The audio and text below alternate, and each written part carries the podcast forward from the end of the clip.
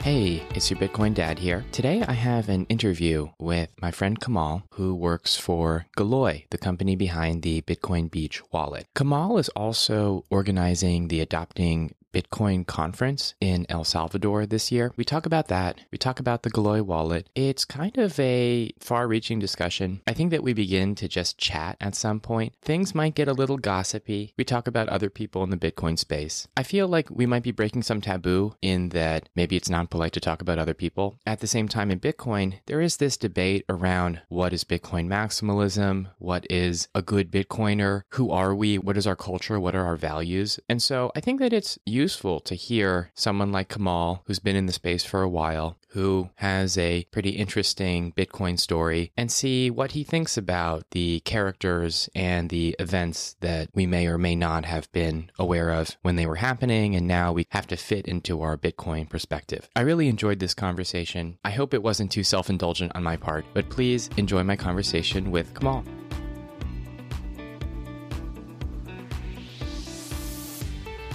Hello and welcome to the Bitcoin Dad Pod, recorded on July 21st, 2022. I'm your Bitcoin Dad, and today I am sitting down with Kemal. You know how we do the introduction to our podcast, that awkward pause. awesome. We're going to touch on your work at Galoy and planning the Adopting Bitcoin conference, which will be taking place in San Salvador this year in November. That's right, on the 15th of November, 15th to 17th in San Salvador and Bitcoin Beach. Before we touch on that, would you mind briefly talking about your Bitcoin journey and how you became a professional Bitcoiner at Galoy? How did I get into Bitcoin and specifically to Galoy? I think I've always been uh, very curious about the internet and technology and the different niches and scenes that are going on there. So at some point, I found Bitcoin and looked into it. Didn't care about it like many people. What year was that? I think the first time I encountered it was 2014 or something. People told me about it. You should look into it. And I was like, well, that's never going to work. And what is it good for? Like, I didn't understand money. I didn't understand understand the problems involved with it, with it, so I couldn't appreciate the solution. I found out about it again later on in 2016, discovered that there was a meetup that I attended in Munich where I was living at that time. That was around the block size wars. You really had to get technical and understand like how it's working. So I did that and maybe we could take a brief detour into the block size wars. I think today, looking back, because BCH and BSV, these big block Bitcoin forks, have failed so spectacularly,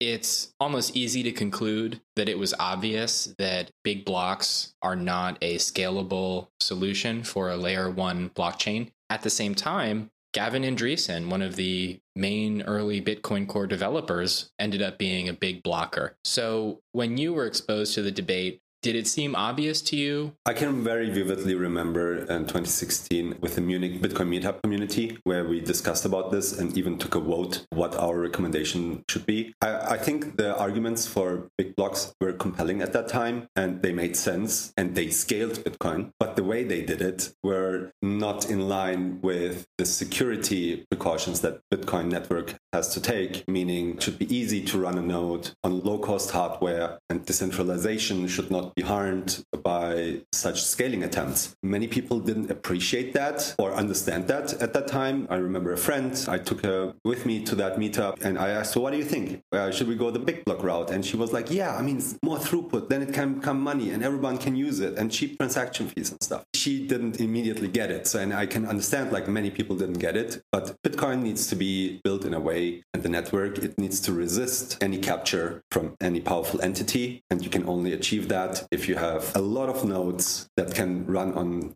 cheap hardware. Right. And so even the big blockers back then were clear that they did not believe that everyone would run a big block node. They were already pointing out that they were talking about centralizing Bitcoin nodes onto server grade systems. You'd rely on someone else's node to use Bitcoin in their future. That's exactly a non starter. I mean, you hear from Fake Toshi that he's trying to build Bitcoin in a compliant way, right? So he doesn't seem to perceive governments or central banks as a threat to Bitcoin and it should exist in a friendly relationship. He seems to think that the way to establish ownership of Bitcoin is going to the court system. And they will make an edict that will give everyone's Bitcoin to him. and that he can somehow make the core devs give him Bitcoin. And you can make whatever software you want, man. I don't think we're going to be running it, though. I'm not sure whether he believes that stuff that he's telling. I think he tells it because his audience is gullible and would believe it and it works on them. But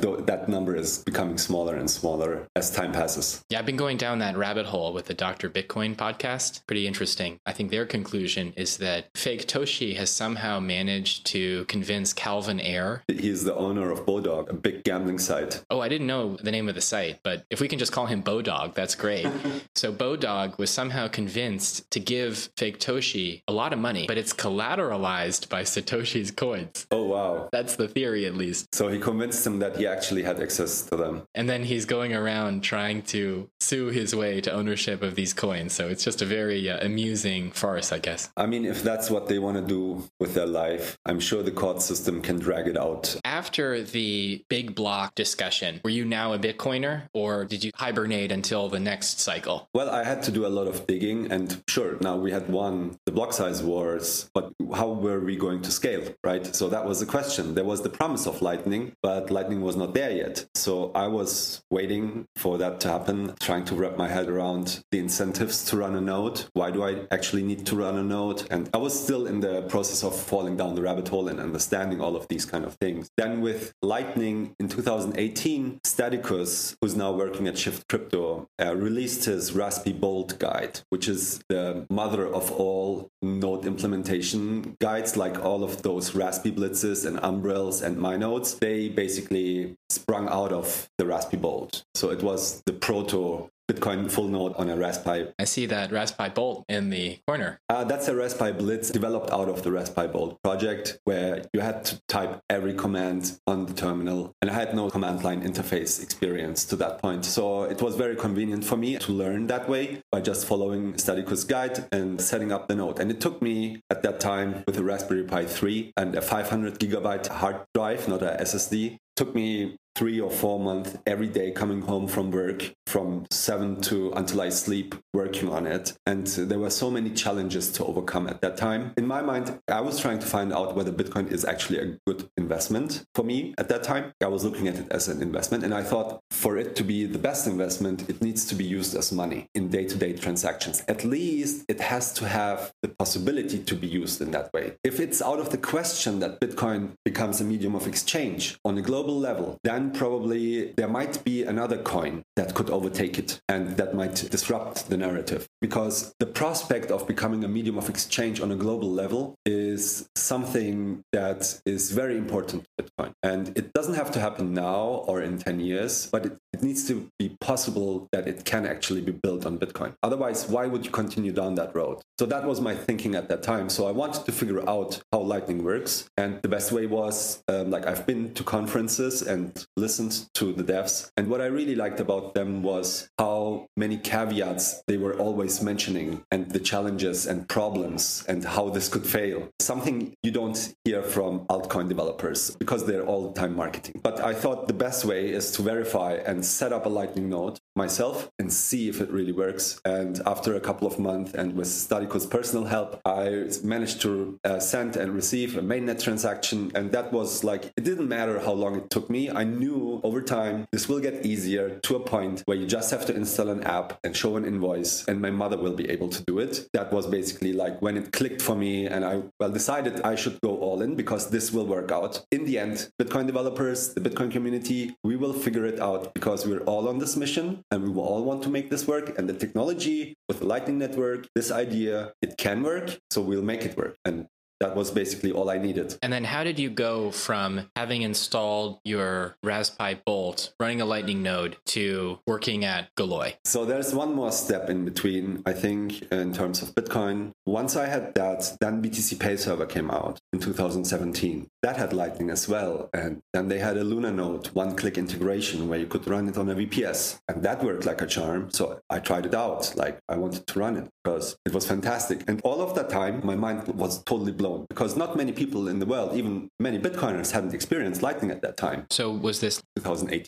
In a VPS? On a VPS, yeah. And what I did then was okay, well, this is working. And there are now Lightning nodes, uh, Lightning wallets also in 2018. So I went out and convinced a friend of mine who ran a bar and a daily and a cafe to accept Bitcoin payments over Lightning with my BTC Pay server. We had a deal. He was not convinced of Bitcoin at all, but we had a deal. I said, You're not going to have any troubles. You're just going to have, when the Bitcoiners come, they will have the opportunity to pay you with Bitcoin over Lightning. And every end of the month, you can sell those Bitcoin to me if you don't want to hold them. It was the bottom of the bear market and the beginning of 2019. So he agreed. It uh, ran for a good two and a half years or something and was a place where people could actually go and spend Bitcoin with Lightning in the real world for real goods, buy a coffee. And that was the whole reason I did it. I just wanted a place for people where they can feel Bitcoin and use it as money. I got in touch with the community and there I met awesome people like Moritz Wietersheim from Spectres and Daniel Wingen, who was doing like Value of Bitcoin conference. Munich has a really vibrant community, a lot of builders and hackers not just memers and hodlers.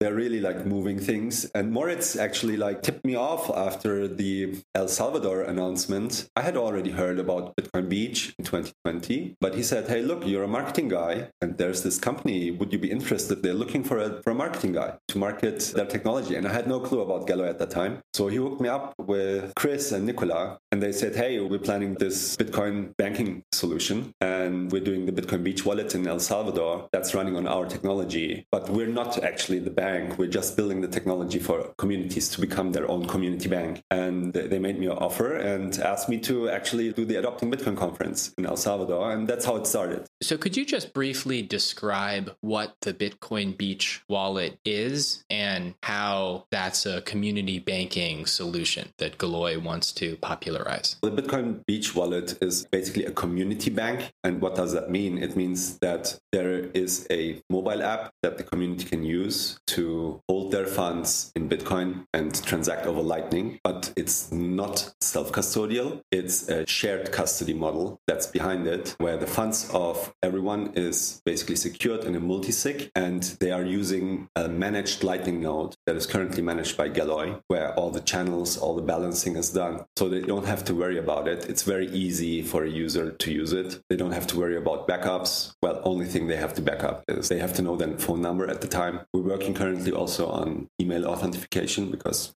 can be subject. It's a Bitcoin banking infrastructure that we're building. And one of the things that you can see is the Bitcoin Beach wallet app that comes from it. There is also a community in Costa Rica called Bitcoin Jungle that has actually like forked the Galoy code, which is free and open source software. And they have instantiated their own instance of their community bank in Costa Rica and have bootstrapped a circular economy there, have their own app in the App Store. It's called Bitcoin Jungle app. And it looks very similar. Uh, just has instead of the US dollar, it has colones as a display currency. And that's basically the vision that everyone can host their own bank and provide Lightning services to their customers, citizens, or a community. Basically, any organization can do that, whether it be a city or a little community or company that wants to just be sovereign in their finances. A country could do this as well. So it's very scalable, the solution that Galoy is building. You said that it's a shared custody wallet. What does that mean? The funds of the community are not held by a single entity, like, for example, in Wallet of Satoshi, but they are held in a quorum of a multisig by trusted members of the community. And they have to sign off, they have to sign off transactions when there needs to be a rebalance, for example, when funds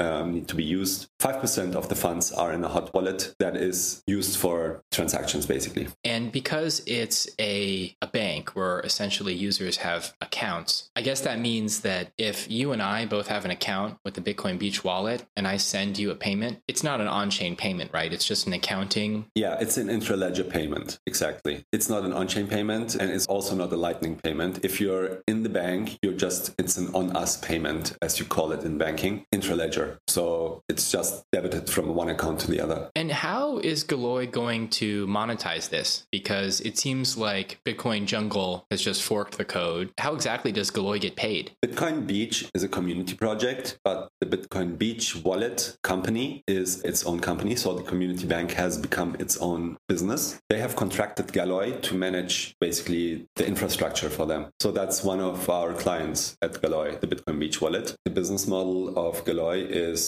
like a Red Hat model, offers support. Sure, the code is free and open source. Everyone can just run it without asking for permission. And that's what Bitcoin Jungle did. And that, that was really like great for us because it's very, very uh, complex technology and software. And you need very specific skills to run it. And it was great to see for our developers that they had put everything in a way and they could documented everything and set everything up that people who are not, who have not coded on that code base, but had like the necessary skills like Kubernetes and stuff, they could look at it and get it up and running in a matter of two weeks. That was really great to see for us. But of course, those will probably not be huge revenue opportunities for us because they're small and nimble communities who are just uh, looking to have access to the world's best monetary network and Lightning because most of them have no bank accounts in El Salvador and in Bitcoin Beach especially. So we hope that other organizations and banks and smaller communities like cities will want to have and offer uh, lightning payments to their citizens or constituents, like neobanks who might want to pop up but who don't want to deal with all of the hassle of Bitcoin core banking solution from scratch. Also don't have uh, maybe the technical or development skills to instantiate a Bitcoin bank, which is quite involved. So they might contract us and that's the business model. I understand understand that stablecoins may also be a part of this roadmap for a custodial Bitcoin banking platform. Can you talk about stable sats? Stable sats is actually like there is no coin involved other than sats in our solution. But what we are trying to offer the bank customers basically is transacting over the Lightning Network without being exposed to Bitcoin exchange rate volatility. Basically, they will have soon we have rolled it out to a small amount of beta testers right now, and we're hoping to roll it out even further if everything goes right. Those users will soon have a second wallet in their wallet on their home screen. So it will be a Bitcoin account and a dollar account, and uh, they can move money across these two accounts with one transaction. The money or the sats basically that are held in the dollar account, they are pegged to the dollar amount of the time that they were put into it. Can you explain how you create a stable dollar value only using Satoshis? Yes. So it's called a Bitcoin backed stablecoin or a synthetic dollar in banking terms or financial terms. And the way it works is that for every dollar that is being held in the dollar account, our dealer bot is short Bitcoin on an exchange to basically hedge and, and pack and, and create that synthetic dollar. Works with derivatives and a short position that can be increased or decreased according to how many people want to hold dollars instead of Bitcoin. Now, I think that some of our listeners are familiar with this concept because this is an idea that actually stretches way back to BitMEX, the Bitcoin Mercantile Exchange, where BitMEX was a Bitcoin only platform and they created contracts that could create synthetic dollars where you basically take Bitcoin and you sell the upside. So if your Bitcoin appreciates in value, the person who's bought the upside gets to enjoy that appreciation. But if it falls in value, the person who's bought the upside is paying you so that you have a stable dollar value. This is essentially the same thing? I think so. So I'm hearing for the first time about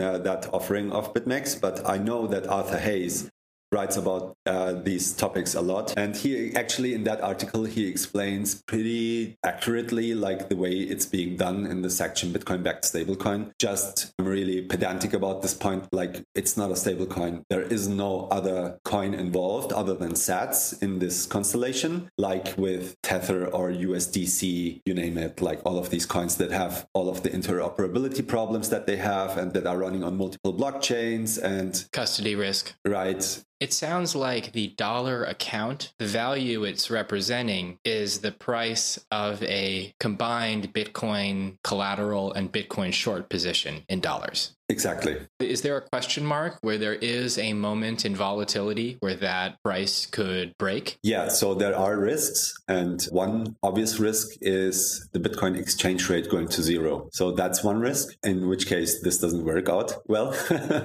Another risk is obviously the counterparty risk uh, of the exchange where the short position is being entered. That can be mitigated to some point. Do you mean by using multiple exchanges? For example, and also by leveraging to have less exposure. That has other risks again. We're trying to find the sweet spot. So we have very capable people, very experienced in trading and markets, uh, a lot of uh, data scientists, Jose, Sebastian, who are working on this full time for as long as I know them. They have a lot of problems to solve, also like the free option problem that such an offering brings along. Could you explain the free option problem? So the way it works in the Bitcoin Beach wallet, how you get like from Bitcoin to US dollars is you create an invoice in, in the US dollar account, basically created at a certain exchange rate. And, and that exchange rate uh, at the creation of the invoice time is fixed, right? And if now the price moves, for example, the Bitcoin price goes up, you can just leave that or, or let that invoice expire. But if it goes down, you can pay it and you get the old exchange rate and you make a profit because of the Bitcoin move. And that needs to be avoided because obviously it can be gamed and exploited and people can make a lot of money from, from that free option because it doesn't cost them anything. They get a free option that they can use or not use and only use if it's profitable for them. I think it speaks to another potential issue that you mentioned to me about free Lightning to on chain, where it's possible to game the Bitcoin Beach wallet by basically sending Lightning into your Bitcoin Beach wallet and then withdrawing on chain a free loop out. And so this is kind of interesting because it sounds like this might be a problem inherent in community facing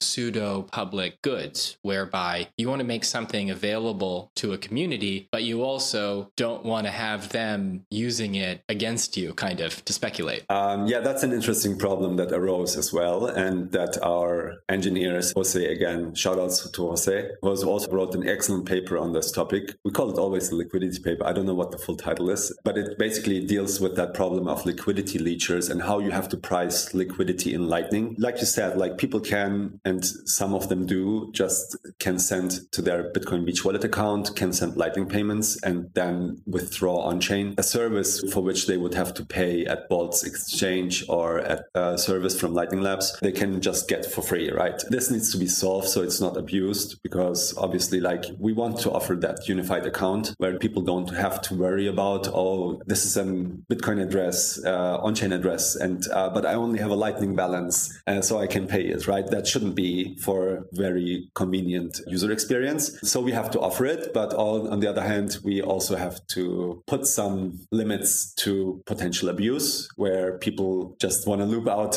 their Lightning channels and uh, get their on chain funds. So is the right word abuse or is the word maybe mispricing? Depends on how you look at it. So obviously there's an engineering solution uh, by applying like the correct price and incurring the right amount of cost to someone who wants to do that. You could also look at it, at it like that, right? So it's a service that we're offering, but it, it incurs a cost on us. So we have to pass that along uh, appropriately. One thing I'm thinking as we're discussing this is that the Bitcoin Beach wallet really does sound like it enables all of these banking functions. And the fact that some developers were able to fork that and get it up and running in a week is pretty revolutionary because generally speaking, I think at least in the United States, the timeline to bring a new bank online is measured in years, not in weeks. Right.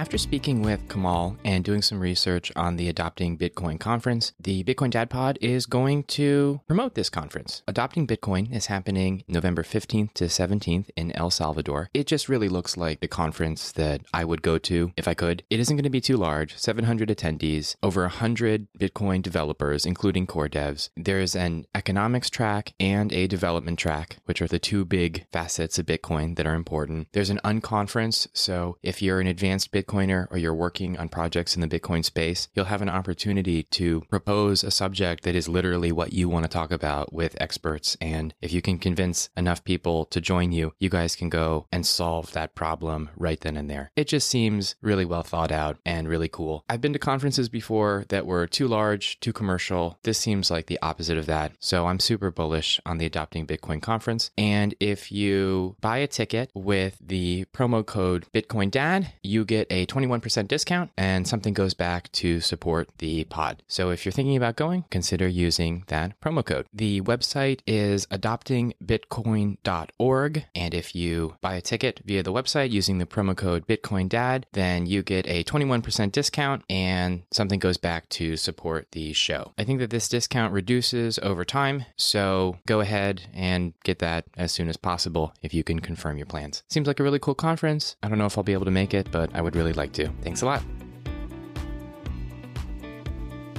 StableSats creates a US dollar account inside the Galoy wallet, but this is very different than using a stablecoin because if you're using the Galoy wallet, you're relying on the custodian of those funds because it's a custodial wallet. But if we added a stablecoin like, say, USDC or Tether, we'd actually need to rely on two parties the Galoy wallet custodian and the stablecoin issuer. Can you talk about why you didn't just add a stablecoin and decided to create? Create your own synthetic dollar in this wallet. There's added risk with another counterparty, uh, namely the stablecoin issuer. But let's discard that for a moment and look at how they work. There are many stablecoins. There is Tether, there is USDC, there is DAI. But not only are there many stablecoins, but they are not even interoperable with each other. Like think of Tether is on Liquid, on Omni, on Tron, on Ethereum. When you have Tether on Tron and I have Tether on Ethereum, you can't pay me because those blockchains are not interoperable. That's just a big problem. And it's possible to just not have any coin at all and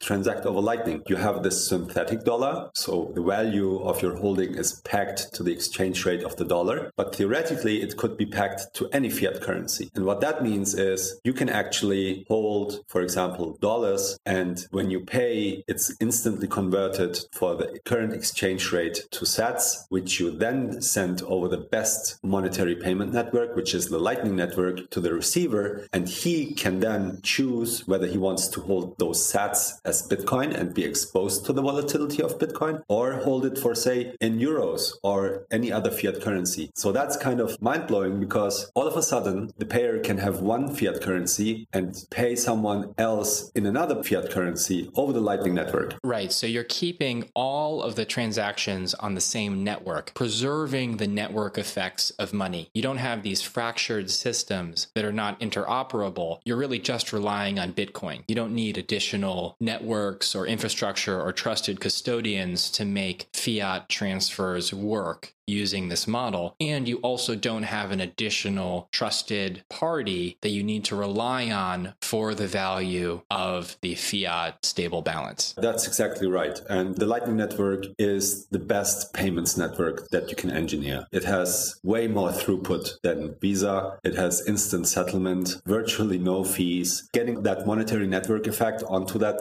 network, no matter which asset really you want to peg your value to, and be able to transact with anybody who's on that network is also good for the growth of the Lightning Network. And it makes doing transfers on the Lightning Network more useful as you grow the Lightning Network. So there's almost like a self reinforcing cycle. Exactly. Yeah. Don't we call that the Metcalfe law? the exponential value of the network increases the more users it adds. The network gets better the more users use it. Which causes more users to use it because it's better. I think one more point that we should touch on is why do we even need stablecoins? There are, for example, wallets out there who have even gotten rid of the display currency in fiat, just denominate in sats. But we're going another route because we have learned from Bitcoin Beach and the people that use Bitcoin there certain things. And one of them is that El Salvador has the dollar as their currency, and people think in dollars. Their unit of account is dollar. They are denominating their prices in dollars. And that's not going to change so quickly. Another thing is that they have their obligations in dollars, which means their landlord is asking them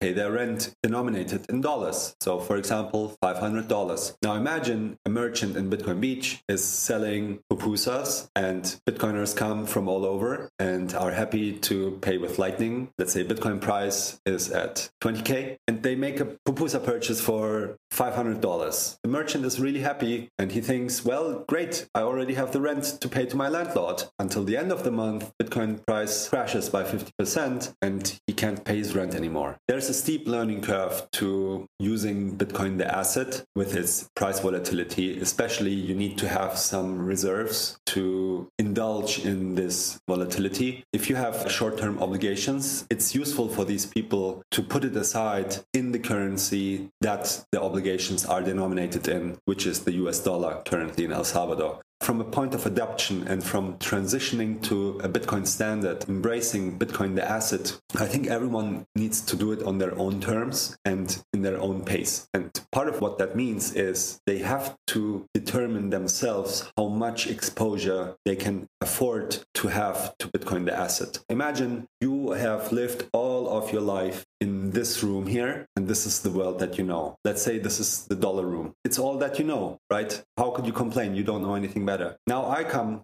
through this door and say, Hey, dad, look over here. We have here the Bitcoin room. And it's fantastic. It's so much better. Look at all these friends and party going on. Come over from their lonely room that you're used to and party with us. And you're going to say, Well, okay. But I say, once you cross that room, you can't ever go back to the room that you're used to. That will make that transition difficult. Whereas if you know, oh, if I feel awkward at the party, I can always go back to my room that I'm used to and just choose how much exposure I want to these crazy Bitcoin guys, well, then that door needs to be open and you need to be able to make that transition. And I think this will help everyone to make it on their own terms voluntarily. Otherwise, we would be forcing them into this new paradigm. That's not the Bitcoin way. Another way that I'm thinking about it as you describe that metaphor is that if someone with a low time preference who doesn't have a lot of savings is exposed to Bitcoin volatility by surprise, they might have to sell all their Bitcoin at the bottom because they have an obligation to pay right now. But if you have the ability to lock in dollar gains and cover your costs with those locked in dollar amounts, then you still might have some Bitcoin at the end of the month. You have some more certainty. And so I think there's this idea about financial certainty. In the future, we think that Bitcoin probably will have a more stable price and will be able to denominate things in Bitcoin. But in the meantime, the one variable that is uncertain about Bitcoin is the price. Everything else about it is certain, just not the price. And so by adding the dollar into the system, we can create some price certainty for people. And the way you explain it, and I think the way that we're thinking about it, this isn't in any way a betrayal of Bitcoin values. This is allowing people to do planning. It's not our fault that everything in the world is priced in a fiat altcoin. It's just not yet priced in Bitcoin. It's yet to be seen how Bitcoin behaves and the Bitcoin exchange rate behaves in the future when it's not just a half trillion dollar market, but say $10 trillion. The theory is what people smarter than me say is that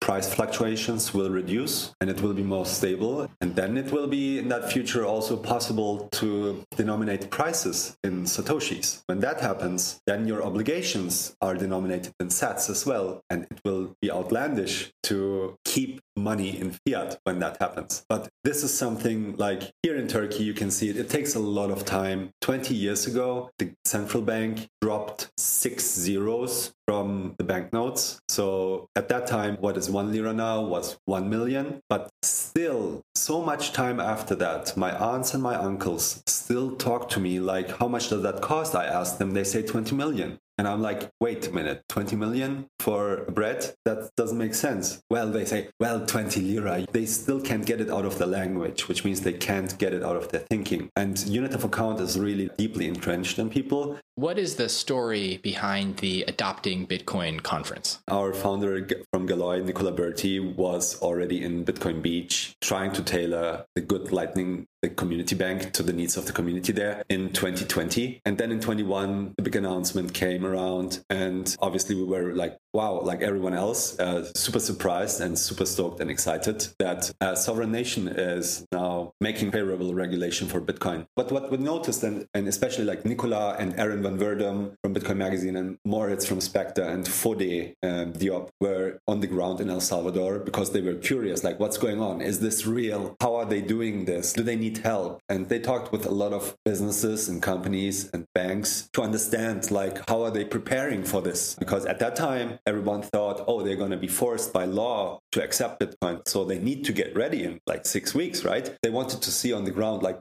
how is that going and uh, what are they doing and they were shocked to see like they had were not prepared at all they had very little knowledge about bitcoin they didn't have the right sources they didn't frankly even have like the motivation or didn't see any urgency in really moving or looking into it. Most critically, the lack of education and opportunities to learn and understand. And obviously, also like Bitcoin companies who offer the right solutions to make them Bitcoin ready. And they all agree there needs to be a conference. We need to bring Bitcoiners here. We need to bring Bitcoin companies to El Salvador to make that place where Salvadorans can come and educators can come and meet and discuss the problems and learn from each other and see solutions to actually prepare for what's coming to make the adoption of Bitcoin actually successful. The Adopting Bitcoin conference actually started as a response to the Bitcoin law in El Salvador that required companies to accept Bitcoin. And so it sounds like that approach to Bitcoin adoption maybe missed a couple steps in terms of providing educational resources and ways for businesses and citizens to get ready for that change. And so the Adopting Bitcoin conference is kind of like a grassroots response, filling the educational gap and creating a place for people to figure out how to actually come into compliance and adopt Bitcoin in line with that law. That's exactly right. There are two strains of Bitcoin adoption in El Salvador. One is the bottom up grassroots that people know from Bitcoin Beach and Mike Peterson and Jim who have been doing fantastic community work there, educating relentlessly everyone. And then there is like the top down one that we all saw in Miami in 21 and this is a reference to Bukele's televised speech where he announced that El Salvador would have a Bitcoin law making it legal tender. He said he was inspired by Bitcoin Beach at that Twitter space when the vote was going on in the parliament and he hopped onto that famous Twitter space with Nick Carter's and Alex Gladstein's. But he also like a little bit hijacked like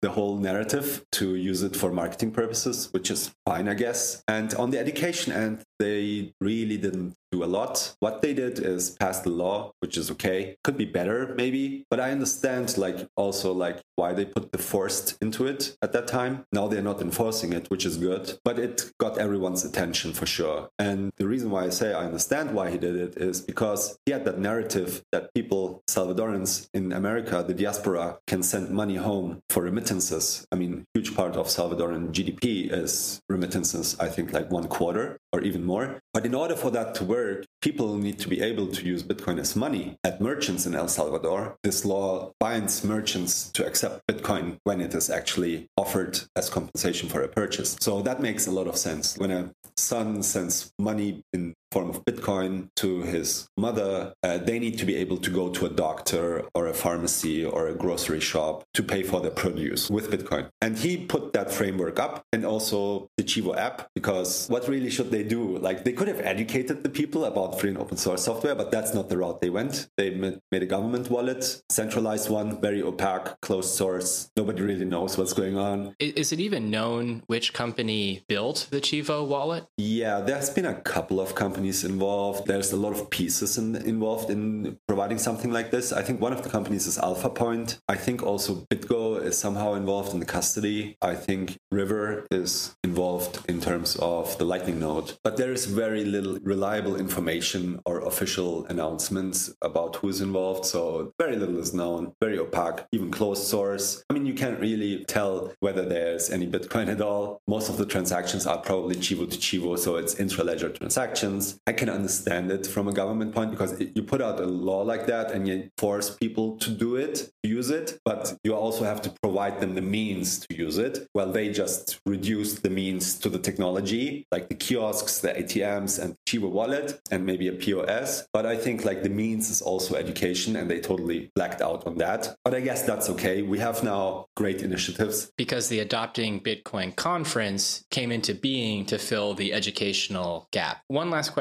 about the Chivo wallet phenomenon. It kind of sounds like the Galoy wallet could have been used instead of Chivo, maybe. Was there ever, ever any discussion around that, or is that just something that didn't happen? Well, the good thing about the law is the government doesn't force anyone to use Chivo, right? But they do have like a marketing advantage because people like trust the government and they push the Chivo and not the Bitcoin Beach wallet, which is fine, right? I mean, they're the government. But um, I think like one technical disadvantage that the Bitcoin Beach wallet didn't have at that time, which was very important for the Salvadoran people, was the option to actually hold dollars and transact those over Lightning. As I said, like we're getting there now, only now, but uh, we didn't have that at that time. And together with the government's marketing authority, Chivo grew a lot bigger. The Adopting Bitcoin conference has kind of two main themes. One has to do with Bitcoin economics, and the other one is more software development focused. How did you decide to create that breakdown in the conference? It's the way we did it in the first year, and it was a major talking point in our very first meeting. Like, how should the conference be structured if we do it? And uh, since like most of the people that were in the organizing team were developers, but also entrepreneurs, and they understood that failing to understand the economics of Bitcoin and non-technical parts and aspects and disciplines around it can lead to bad outcomes. Do you mean altcoins? Is that what you mean? exactly, like altcoining and crypto, but also other things like failure to understand why Bitcoin is good money and why actually Bitcoin is a solution to the current financial system. That's not a technological thing, it's an economic question. How do you handle the multicultural language barriers of a conference like that? How does that work? The main primary language of the conference will be English. We will have like simultaneous English Spanish translation for all the stages. So people will just get a little ear knob and can listen to the talks and panels and presentations in Spanish. And that has worked well. So that's the approach that we're taking. The primary language is English. I think it's very clear in Bitcoin that English is the resource richest language in terms of everything Bitcoin and Lightning related and also economics. There are local communities like ours here in Turkey and also many different places in use crypto in Brazil, 21 in Germany, all over the world, and Bitcoin Tani in Kenya who are localizing the existing Bitcoin content into local languages. That's very, very important to make it accessible to even more people. But yeah, it's uh, also a lot of work and a lot of languages, right?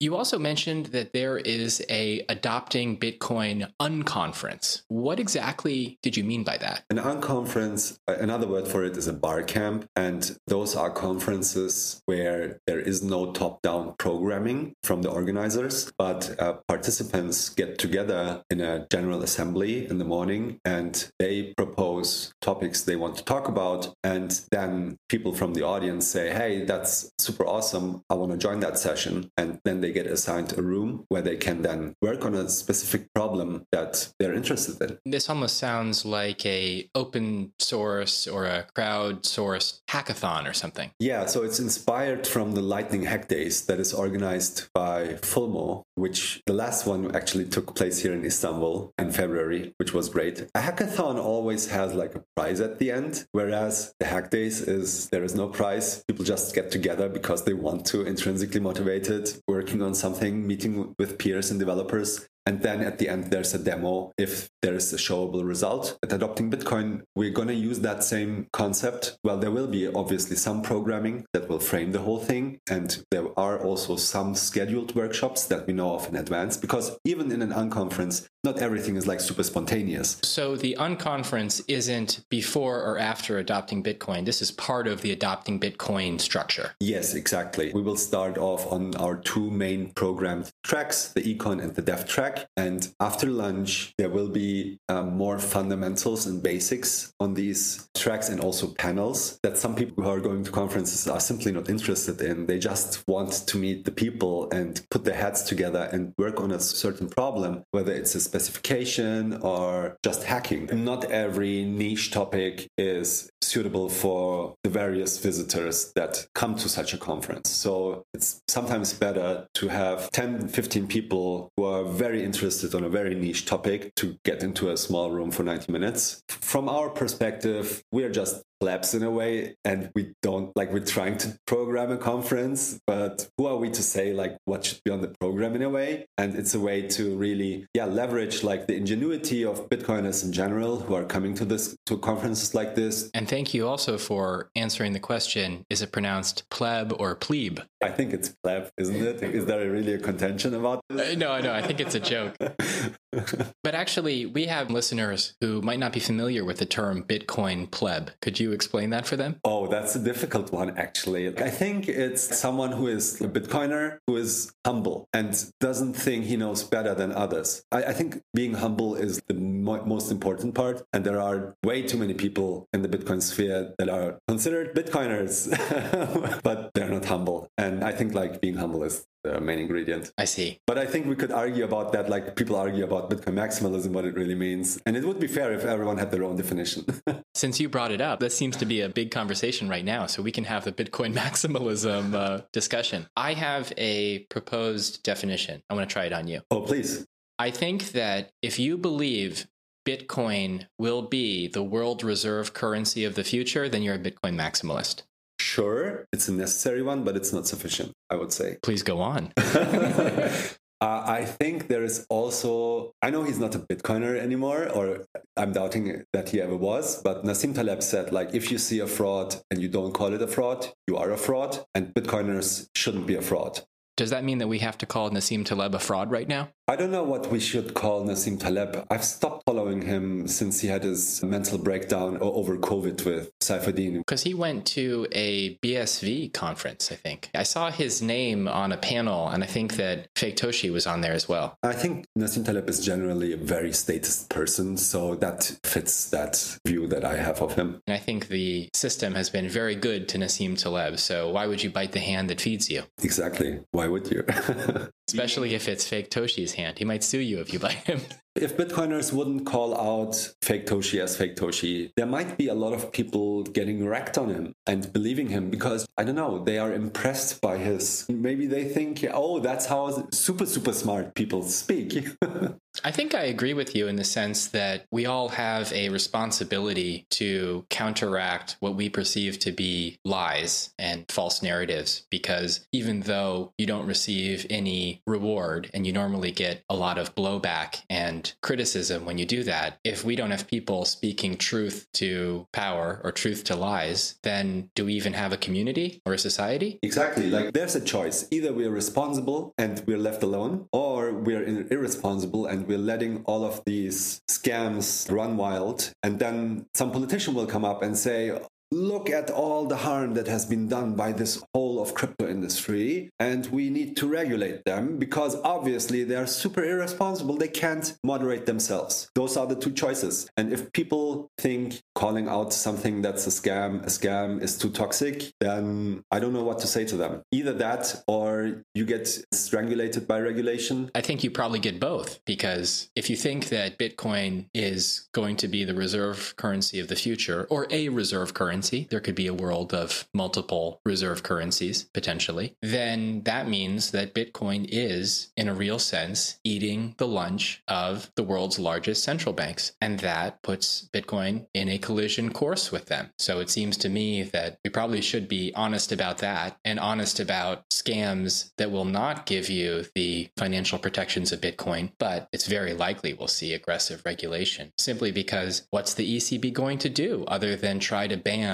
all of the alternatives to a exploding euro system. I mean, there are alternatives. They just don't have the right incentives, it seems, or there is a bigger reward for not doing it the right way, which would be embracing Bitcoin, embracing innovation, giving up their fiat fraud, putting them uh, as a spearhead of this financial revolution that is looks like inevitable to many. If Bitcoin continues to be decentralized and there is no single failure, uh, point of failure, and blocks keep on coming, then it can only adoption can only be slowed down. If they recognize that, then they should actually jump on it earlier because that's what will reward them. Because any fighting against it will just be temporarily successful. Obviously, not all countries are the same. Not all countries are a monolith either. I refuse to believe that there are some upright politicians, even though that seems like a paradox. So I'm hoping, but if we don't believe in these people that they exist, they cannot exist. So we have to hope and wish and believe that it's possible to be an upright politician and try to actually do a good job in reducing government and regulation.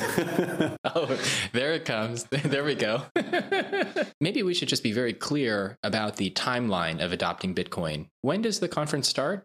It's going to take place this year, this fall, in November 15th to 17th in San Salvador at the Crown Plaza. Last year we did it at the Sheraton, but this year went for the Crown Plaza because there are more opportunities to do the unconference with smaller sessions and focus groups. And does the Crown Plaza accept Bitcoin? I said, we're going to cancel the conference if you're not accepting Bitcoin by conference time. And they said, okay.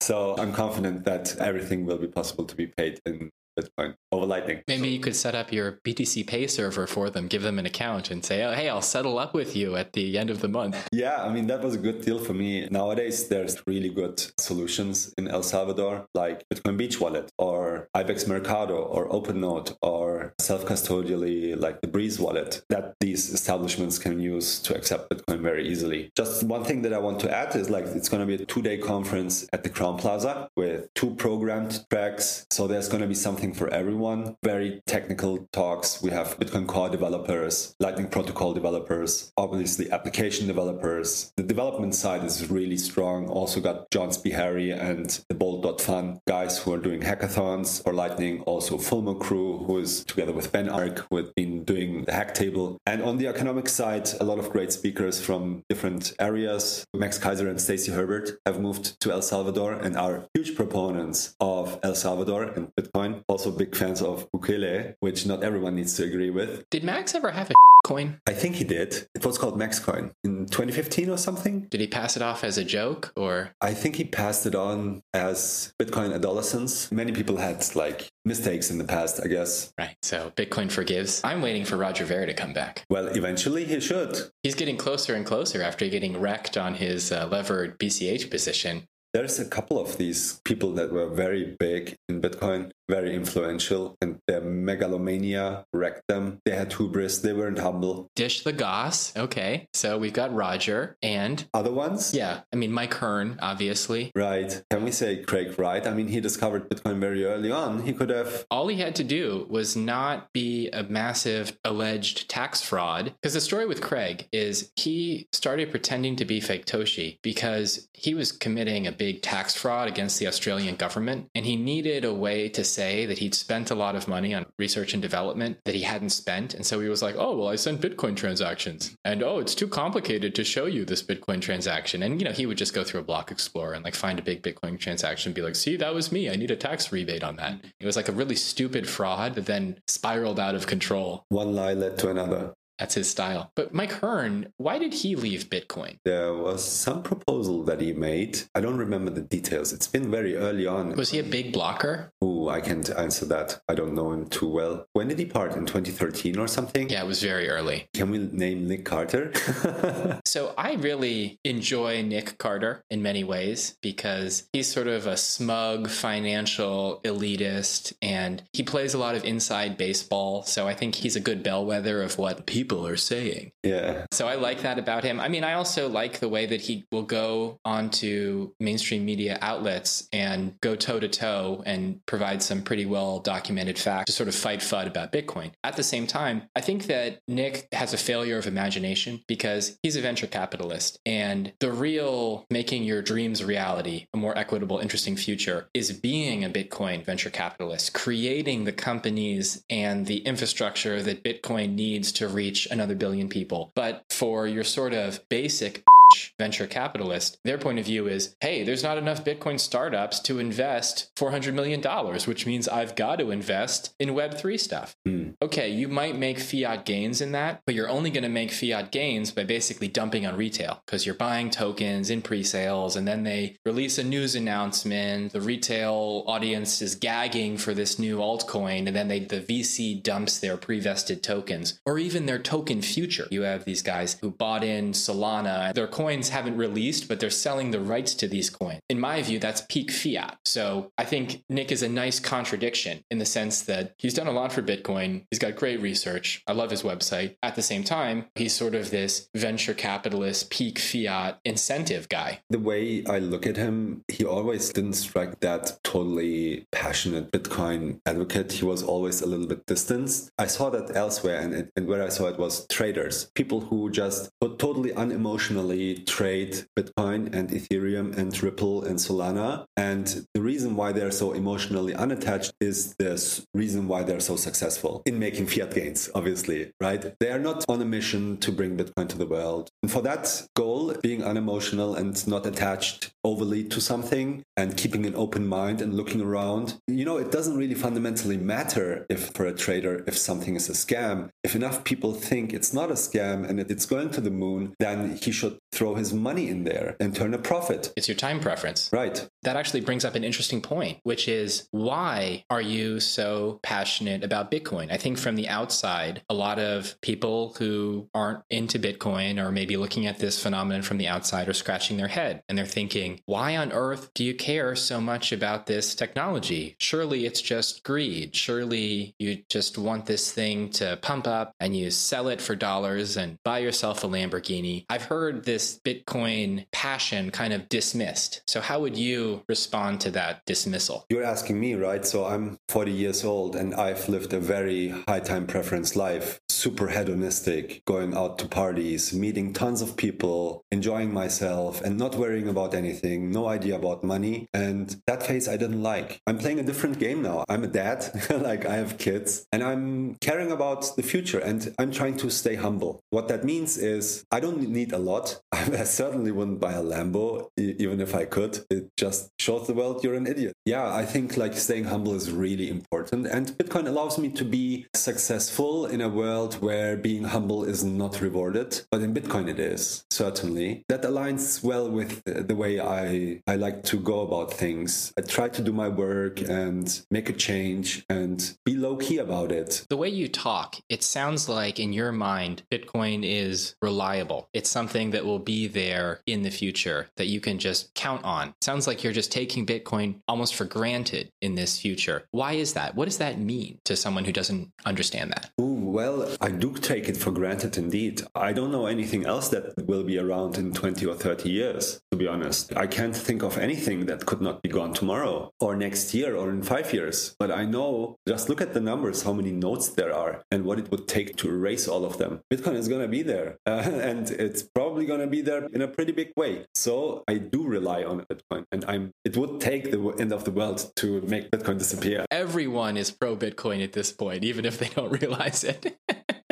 how do you mean that? Well, because if they are celebrating the end of Bitcoin, they're celebrating the end of civilization. If they understood, yes, but unfortunately, like information asymmetry is, is a and not a lot of people understand this or know how reliable Bitcoin actually is. And that was actually like the outcome of the block size wars. You see these two babies there. One is running C Lightning, one is running LND. They all both have the Bitcoin blockchain. There is like I don't know, 50,000 maniacs like me who do the same thing all around the world. You are one of them. You don't even know where they are. Like, how are you going to shut this off? If your nodes crash, my node protects you. It keeps the same record. In an odd way, we rely on each other in this trustless way. It's pretty subversive when you think about that. This is not how banking works. It's not like one bank fails, but because another bank didn't fail, the people in that first bank are fine. That's not how the traditional system works, but that's how Bitcoin works. Oh, your computers went totally down? No worries. I have a copy of all your account balances, so you can just use it from me. But you can't spend them. It's fantastic. Once you understand that it's not going to go away, once you look at monetary history, how people choose and why they choose the hardest money or over time converge to it. If you look at what an impact it has on a human being when they can actually save in something and plan for the future. Planning for the future is the origin of civilization. And with bad money that takes away from you, you're always on a hustle to survive. You can't think ahead into the future. You can't make plans for five or 10 years into the future. And that's really, really bad. Leads to bad decisions and bad outcomes. And I'm stoked that we now have that roundabout way to get back to money and not have to be a financial expert to just protect the fruits of our labor. You're referring to the idea in the modern world where I'm a plumber, I go out, I do plumbing all day. In order to have a retirement, I have to come home and trade the stock market like a pro all night so that I just don't get wiped out by inflation and cost of living increases. Exactly. People should just focus on what they're doing and live their life and not have to worry about protecting like where should they put their money so it doesn't evaporate. And that thing should be money. And that used to be that way, especially in Germany with Deutsche Mark. For a long time, it was solid. People could save in it. German are great savers, were great savers until, well, they gave away their sovereignty and, and the euro came. It's possible and it leads to a better society where people are responsible, are have morals, have ethics, have principles because they don't have to sell them to survive on a short term. Like here in Turkey, there is very high inflation third in the world probably right now, over 100% according to Steve Hanke. Prices are going up like crazy, and I don't frankly know how people survive in this environment. Is there anything else we should cover, or should we wrap it up, give the people a handout? I hope there might be a couple of Bitcoiners who are listening to your pod who will make the travel to El Salvador to adopting Bitcoin. And maybe you could give the listeners a handoff to the Adopting Bitcoin conference or anywhere else you want to point them. If they want to learn about Galoy, they can go to galoy.io and uh, find all the information there. It's also Galoy Money on Twitter. AdoptingBitcoin.org is the website of the conference, and there's also a Twitter handle, AdoptingBTC, where they can learn all about what's coming up, all of the announcements. I'm on Twitter too, Pretty Flaco. Great. Well, we'll have all that in the show notes. So thank you so much, Kemal. That was a fantastic conversation, and I'm sure the listeners will be very interested to learn more about adopting Bitcoin. Thank you very much, Dad.